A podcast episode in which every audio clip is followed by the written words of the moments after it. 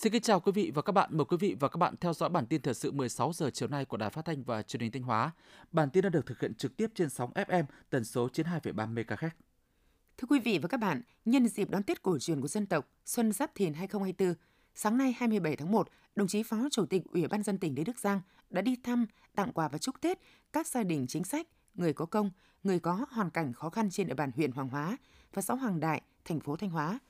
Trong không khí đầm ấm thân tình, đồng chí Phó Chủ tịch Ủy ban nhân dân tỉnh Lê Đức Giang cùng các thành viên trong đoàn đã trao tặng ba trăm sáu mươi suất quà Tết cho các gia đình chính sách, người có công với cách mạng, người có hoàn cảnh khó khăn tại xã Hoằng Đại, thành phố Thanh Hóa và tại các xã, thị trấn trên địa bàn huyện Hoằng Hóa. Đồng chí Phó Chủ tịch Ủy ban nhân dân tỉnh Lê Đức Giang cũng đã đến trao tặng bốn mươi suất quà Tết cho đồng bào Công giáo nghèo thuộc giáo họ Ngọc Đô, xã Hoàng Ngọc, tặng quà Tết cho tập thể cán bộ nhân viên xã Hoàng Lưu, huyện Hoằng Hóa. Cùng với những phần quà động viên, đồng chí Phó Chủ tịch Ủy ban nhân dân tỉnh đề nghị cấp ủy chính quyền, các tổ chức đoàn thể huyện Hoằng Hóa và các địa phương tiếp tục chăm lo đời sống cho các tầng lớp nhân dân, tăng cường công tác bảo đảm an ninh trật tự, an toàn giao thông, phòng chống cháy nổ, bảo vệ sản xuất để mọi người mọi nhà được vui xuân đón Tết an toàn, lành mạnh. Tại công ty trách nhiệm hữu hạn ét hát vê en a, xã Thành Tâm, huyện Thạch Thành, đoàn công tác Ủy ban Pháp luật của Quốc hội đã đến thăm tặng quà cho đoàn viên công đoàn người lao động có hoàn cảnh khó khăn của huyện Thạch Thành. Đoàn công tác Ủy ban Pháp luật của Quốc hội và Liên đoàn Lao động tỉnh đã thăm hỏi đời sống của đoàn viên công đoàn, người lao động các doanh nghiệp, đơn vị sản xuất trên địa bàn huyện Thạch Thành. Nghe đại diện doanh nghiệp báo cáo về tình hình sản xuất kinh doanh năm hai không hai ba và các chế độ chính sách đối với người lao động trong dịp Tết Nguyên đán Giáp Thìn hai không hai tư. Nhân dịp này, đoàn công tác của Ủy ban Pháp luật của Quốc hội đã trao một trăm suất quà Tết với tổng trị giá trên một trăm ba mươi triệu đồng cho các đoàn viên công đoàn, người lao động có hoàn cảnh khó khăn của huyện Thạch Thành. Từ ngày hai mươi sáu đến hai mươi tám tháng một, Công đoàn Khu Kinh tế Nghi Sơn và các khu công nghiệp tỉnh Thanh Hóa tổ chức chương trình Ngày hội Công nhân đón chào xuân mới năm hai không hai tư với chuỗi hoạt động ý nghĩa. Bằng nguồn của công đoàn cấp trên hỗ trợ, nguồn lực xã hội hóa và nỗ lực từ các đơn vị trong dịp Tết Nguyên đán Giáp Thìn năm hai không hai tư, tại Công đoàn Khu Kinh tế Nghi Sơn và các khu công nghiệp tỉnh Thanh Hóa sẽ có bảy nghìn ba trăm công nhân lao động khó khăn được tặng quà với tổng số tiền hơn bốn phẩy năm tỷ đồng. Với nhiều hoạt động sôi nổi, đa dạng, Công đoàn Khu Kinh tế Nghi Sơn và các khu công nghiệp trong tỉnh đã và đang nỗ lực để không người lao động nào không có Tết.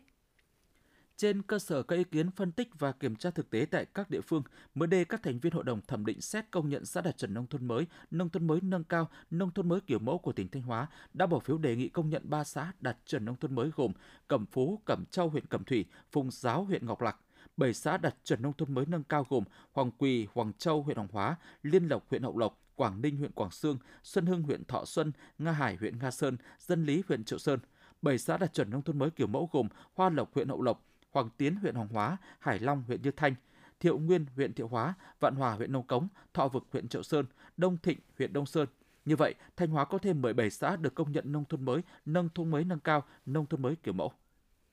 Trên địa bàn thành phố Thanh Hóa hiện có một trăm lẻ chín trường tổ chức bếp ăn bán trú cho học sinh, trong đó có sáu mươi chín trường tự nấu, còn bốn mươi trường hợp đồng với các đơn vị cung ứng suất ăn bán trú trường học. Thời gian gần đây, Sở Giáo dục và Đào tạo Thanh Hóa và Ủy ban nhân dân thành phố Thanh Hóa đã ban hành nhiều văn bản yêu cầu các nhà trường kiểm soát chặt chẽ nguồn gốc xuất xứ, thực phẩm và quy trình chế biến tại các bếp ăn bán trú, đồng thời thành lập các đoàn kiểm tra giám sát tại các bếp ăn bán trú trường học, lấy mẫu thức ăn làm test nhanh nhằm đánh giá chất lượng an toàn vệ sinh thực phẩm, qua đó góp phần nâng cao trách nhiệm của các nhà trường trong tổ chức bếp ăn bán trú, chấn chỉnh kịp thời các vi phạm nếu có. Tiếp theo là phần tin trong nước. Ngày hai mươi bảy tháng một năm một nghìn chín trăm bảy mươi ba, cách đây năm mươi mốt năm, Hiệp định về chấm dứt chiến tranh lập lại hòa bình ở Việt Nam, Hiệp định Paris về Việt Nam được ký kết, kết thúc cuộc đàm phán dài nhất trong thế kỷ hai mươi với hai trăm lẻ hai phiên họp công khai, bốn mươi lăm cuộc gặp riêng Việt Nam-Hoa Kỳ. Ngay ngày hôm sau, hai mươi tám tháng một năm một nghìn chín trăm bảy mươi ba, thỏa thuận ngừng bắn ở Việt Nam có hiệu lực. Ngày hai mươi chín tháng ba năm một nghìn chín trăm bảy mươi ba, người lính Mỹ cuối cùng rút khỏi Việt Nam. Cuộc đàm phán gần năm năm để đi đến ký hiệp định là một bước tiến vô cùng quan trọng, có tính quyết định để Việt Nam đi đến thắng lợi cuối cùng. Hiệp định Paris là thắng lợi tổng hợp của cuộc đấu tranh trên các mặt trận quân sự, chính trị và ngoại giao, là đỉnh cao thắng lợi của mặt trận ngoại giao nước ta thời kỳ chống Mỹ cứu nước, là mốc son trong trang sử vàng của nền ngoại giao cách mạng Việt Nam.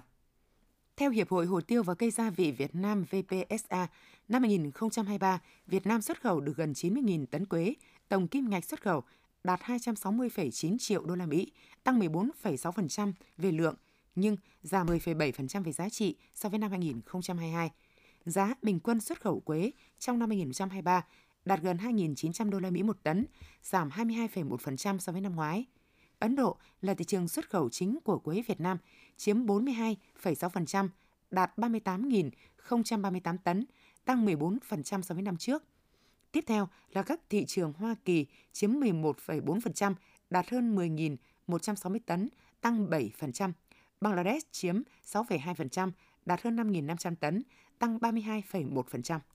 Theo số liệu thống kê của Tổng cục Hải quan, xuất khẩu cờ lanh ke và xi măng của Việt Nam trong tháng mười hai đạt hơn hai phẩy năm mươi ba triệu tấn, thu về gần chín mươi tám triệu đô la Mỹ, tăng không phẩy chín phần trăm về lượng và giảm ba phần trăm về trị giá so với tháng mười một năm hai nghìn không trăm hai mươi ba. Lũy kế cả năm hai nghìn không trăm hai mươi ba, nước ta xuất khẩu hơn ba mươi mốt phẩy ba triệu tấn cờ lanh ke và xi măng, tương đương hơn một phẩy ba mươi hai tỷ đô la Mỹ, giảm một phẩy hai phần trăm về lượng, giảm bốn phẩy một phần trăm về trị giá so với cùng kỳ năm hai nghìn không trăm hai mươi hai. Giá xuất khẩu bình quân mười hai tháng năm hai nghìn không trăm hai mươi ba đạt gần bốn mươi hai phẩy bốn đô la Mỹ một tấn, giảm gần ba phần trăm so với cùng kỳ. Về thị trường, dẫn đầu là Philippines chiếm tỷ trọng hai mươi bảy phần trăm về kim ngạch xuất khẩu, đứng thứ hai là Bangladesh mười bảy phần trăm và thứ ba là Malaysia năm phẩy hai phần trăm. Trong hơn hai trăm nghìn tỷ đồng trái phiếu doanh nghiệp riêng lẻ đáo hạn trong năm hai nghìn không trăm hai mươi ba, có gần sáu mươi phần trăm đến từ các doanh nghiệp bất động sản.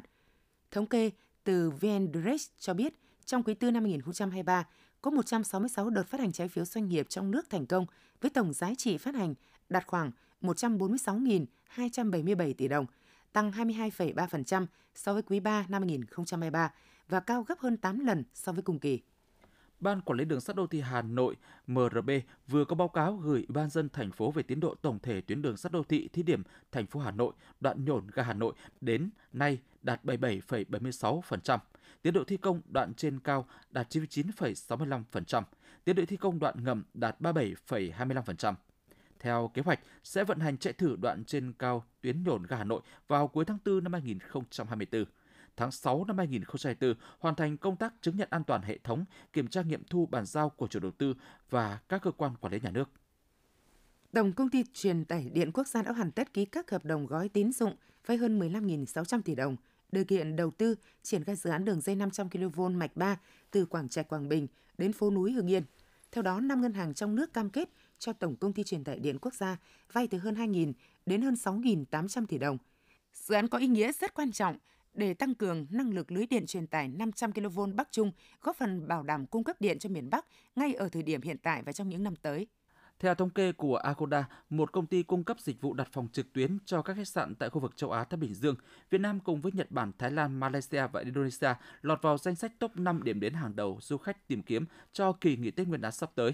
Du khách châu Á đang có xu hướng du lịch đến Việt Nam nhờ cảnh quan đẹp, văn hóa đa dạng và nền ẩm thực nổi tiếng. Top những điểm đến được khách quốc tế yêu thích nhất là thành phố Hồ Chí Minh, Đà Nẵng, Nha Trang, Hà Nội, Phú Quốc. Dự đoán đây sẽ là một mùa Tết sôi động cho ngành du lịch Việt Nam.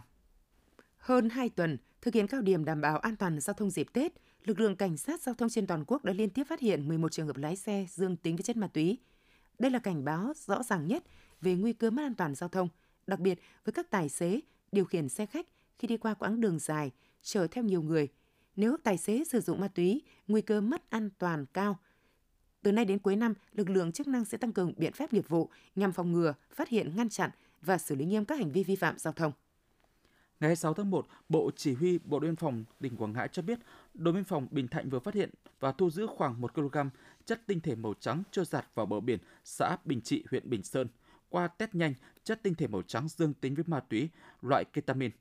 Với việc phát hiện thêm một gói ma túy ở khu vực biển xã Bình Trị, mẫu mã dạng ma túy đều khác với gần ba tạ ma túy phát hiện trước đó ở bờ biển xã Bình Hải. Bộ đội Biên phòng tỉnh Quảng Ngãi nhận định có thể đây là lô ma túy đang trôi dạt vào bờ biển Việt Nam. Vì vậy, Bộ đội Biên phòng sẽ tổ chức lực lượng hai mươi bốn trên hai mươi bốn giờ trực xuyên Tết để phát hiện, thu giữ ngay, không để rơi vào tay kẻ xấu.